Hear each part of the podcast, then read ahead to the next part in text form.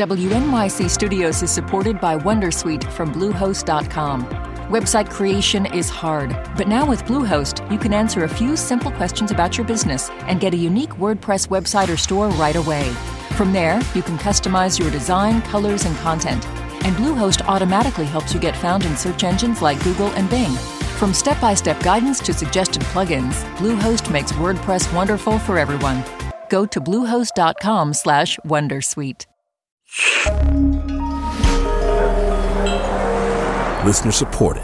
WNYC Studios. Hey, it's Latif from Radio Lab.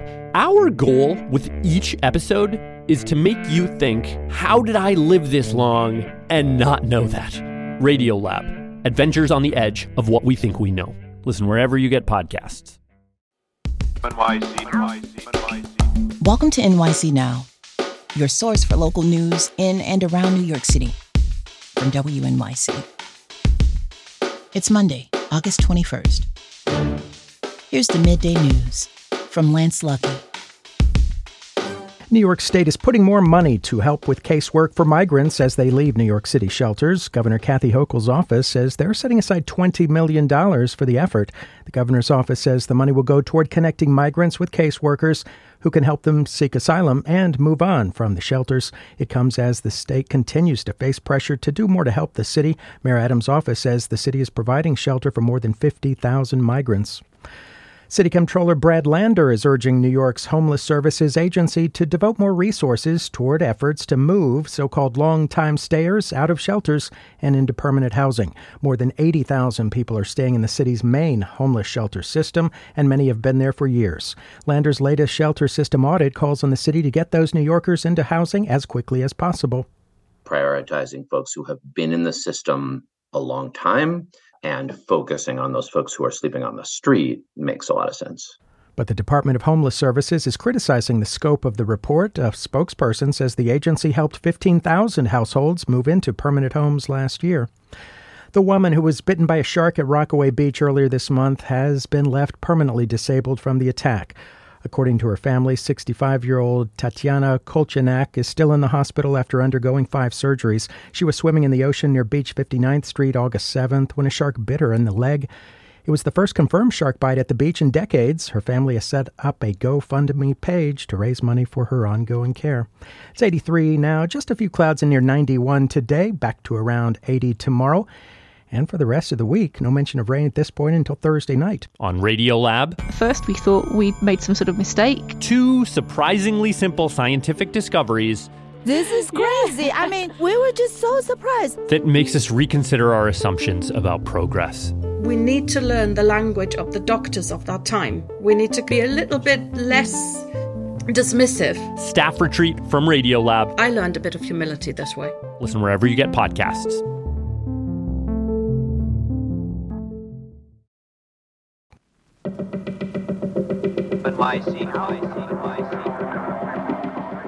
Now to politicians and the food they eat. Since Mayor Eric Adams took office last year, there has been a fair amount of attention paid to his mostly vegan diet. Well, this week, one of our reporters tried to eat like the mayor. Armed with his cookbook, the mayor's social media post about his meals, and the produce section at Trader Joe's, WNYC politics reporter Giulia Heyward attempted to follow the mayor's diet. As part of the latest installment in our series called I Tried It, she recently sat down with my colleague David Furst to tell us how it went. You gave the mayor's much discussed diet a chance this past week, and we'll get to how that went in just a moment. But first, can you talk about why Mayor Adams decided to shift to this uh, mostly plant based diet? The basic breakdown for people who don't already know is that in 2016, he gets a type 2 diabetes diagnosis, rocks his world.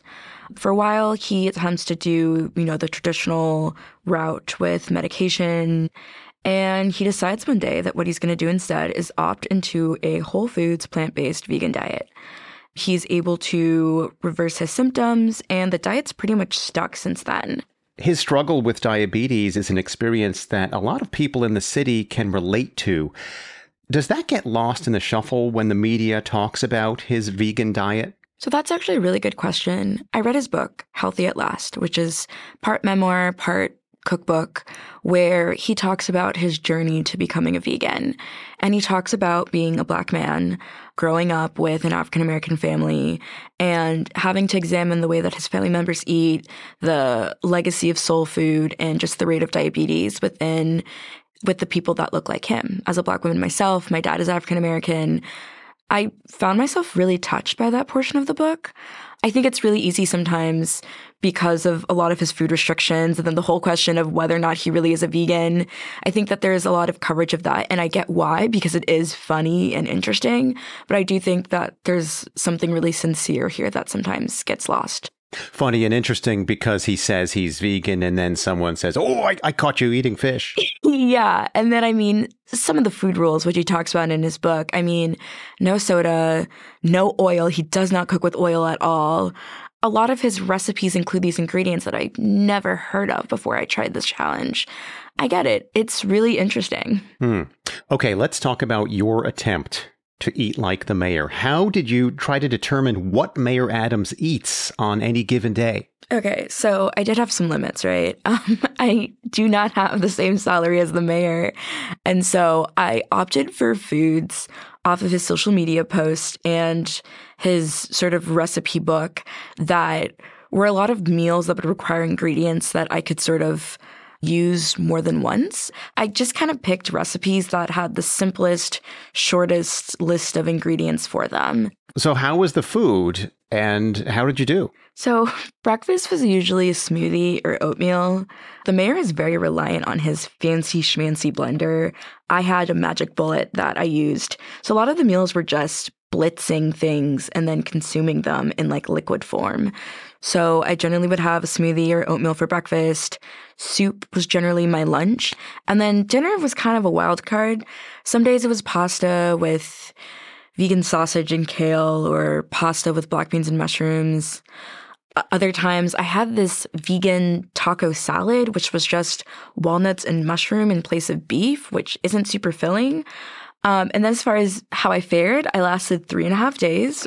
Oh, okay. Wait a minute. You lasted three and a half days. It was hard. I, you know, don't have a chef who's making these foods for me. Mm-hmm. And I mean, I'm so used to one thing that the mayor doesn't do is he doesn't do processed foods. So anything that comes into a package, right? And so a lot of my comfort foods, foods that I generally find myself reaching for on my way to work in the morning or in, in between meals when I don't have time to cook a full sort of entree to eat, I c- couldn't have those. I couldn't have, you know, my protein bars or my protein shakes or like prepackaged yogurts. Right. I couldn't really do that stuff. What were you feeling like when you bailed? I was hungry. I ended up skipping some meals or only having a bite or two, deciding it was gross, and then just having sleep for dinner. Okay. A friend invited me to get sushi. I love sushi so much. I had the salmon avocado roll. The mayor is known to have branzino from time to time. It was not a very fancy branzino dish, but it tasted just as good, I promise you. Is there a chance that you would perhaps mix in some of these items with uh, your regular diet in the future? I could see myself having soup a lot of the week when it gets a bit colder.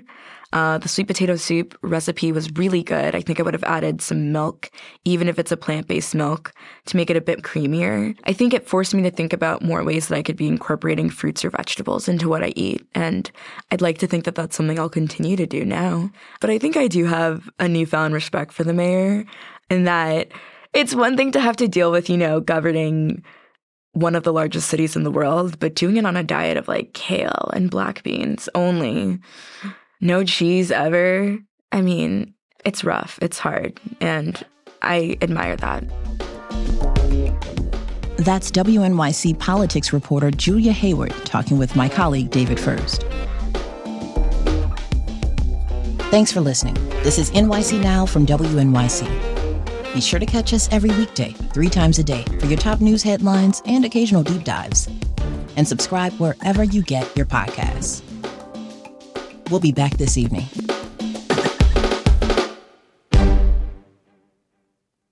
When it comes to teaching kids and teens about money, practice makes perfect.